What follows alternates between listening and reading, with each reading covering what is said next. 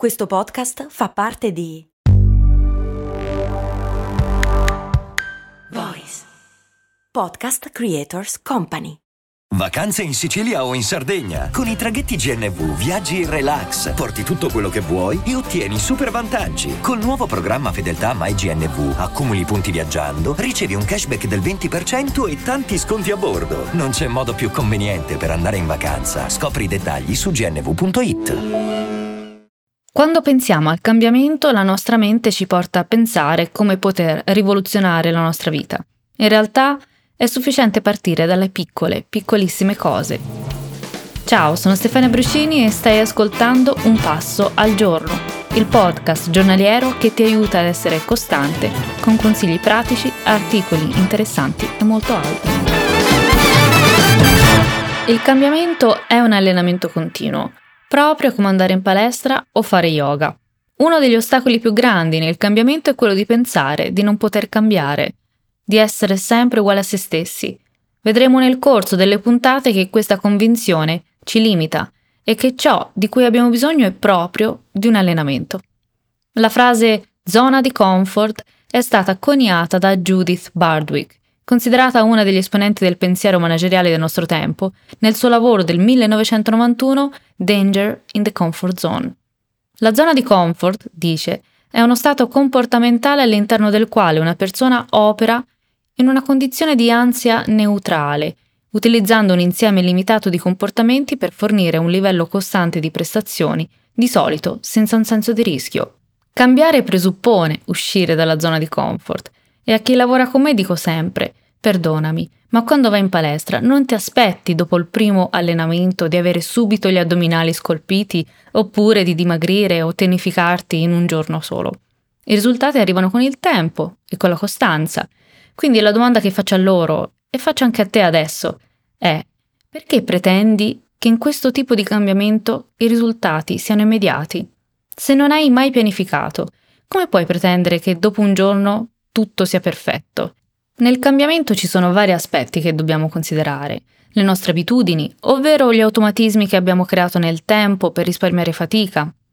Ci ritorneremo spesso su questo argomento e un po' l'abbiamo già trattato, ma se vuoi già un approfondimento puoi ascoltare le puntate 9 e 31 dell'altro podcast, Valorizza il tuo tempo.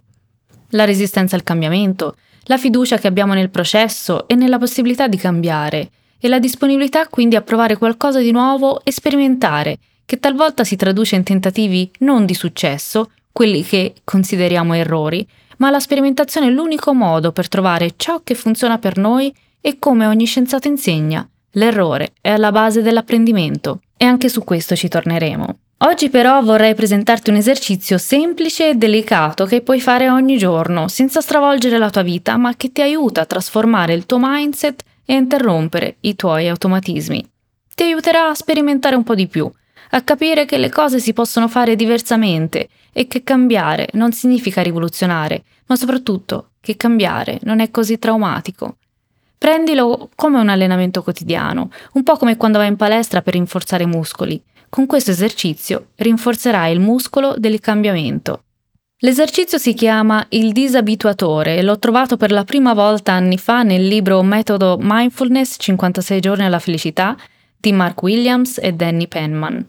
In cosa consiste? Citando gli autori, è uno strumento per sciogliere le abitudini, un disabituatore che ti aiuterà a rompere con delicatezza automatismi ben radicati. Questi disabituatori sono formulati per riaccendere la curiosità innata e in genere sono divertenti da fare. Comprendono cose come andare al cinema scegliendo un film a caso, oppure occupare una sede diversa dal solito nelle riunioni di lavoro. Mi piace quando dicono di utilizzare questo esercizio per aggiungere casualità alla vita. Puoi iniziare a fare mente locale sui tuoi automatismi. Cosa fai sempre nello stesso modo? In che modo inserisci il pilota automatico? Può essere fare sempre la strada per andare al lavoro, sederti sempre nello stesso posto al bar.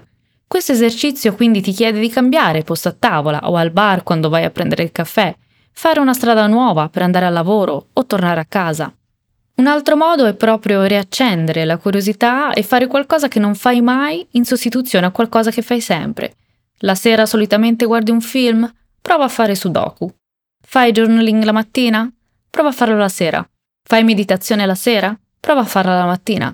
Facciamo una sfida? Prova ogni settimana a fare qualcosa di nuovo, piccolissimo. Magari provare un piatto nuovo, prendere il tè invece del caffè, prendere le scale invece dell'ascensore. Ricordati che non devi aggiungere stress alla tua vita, non devi fare una cosa in più. Spesso si tratta di sostituire attività che magari hanno poco valore ma ormai facciamo in autonomia e farle diversamente. E ricordati anche che non devono essere necessariamente grandi cambiamenti, ma piccoli, minuscoli. Il minuscolo cambiamento è sostenibile nel lungo periodo ed è quello che conta. Quale sarà il tuo disabituatore dei prossimi giorni? Ti aspetto nei commenti, nei prossimi giorni mi piacerebbe leggerli.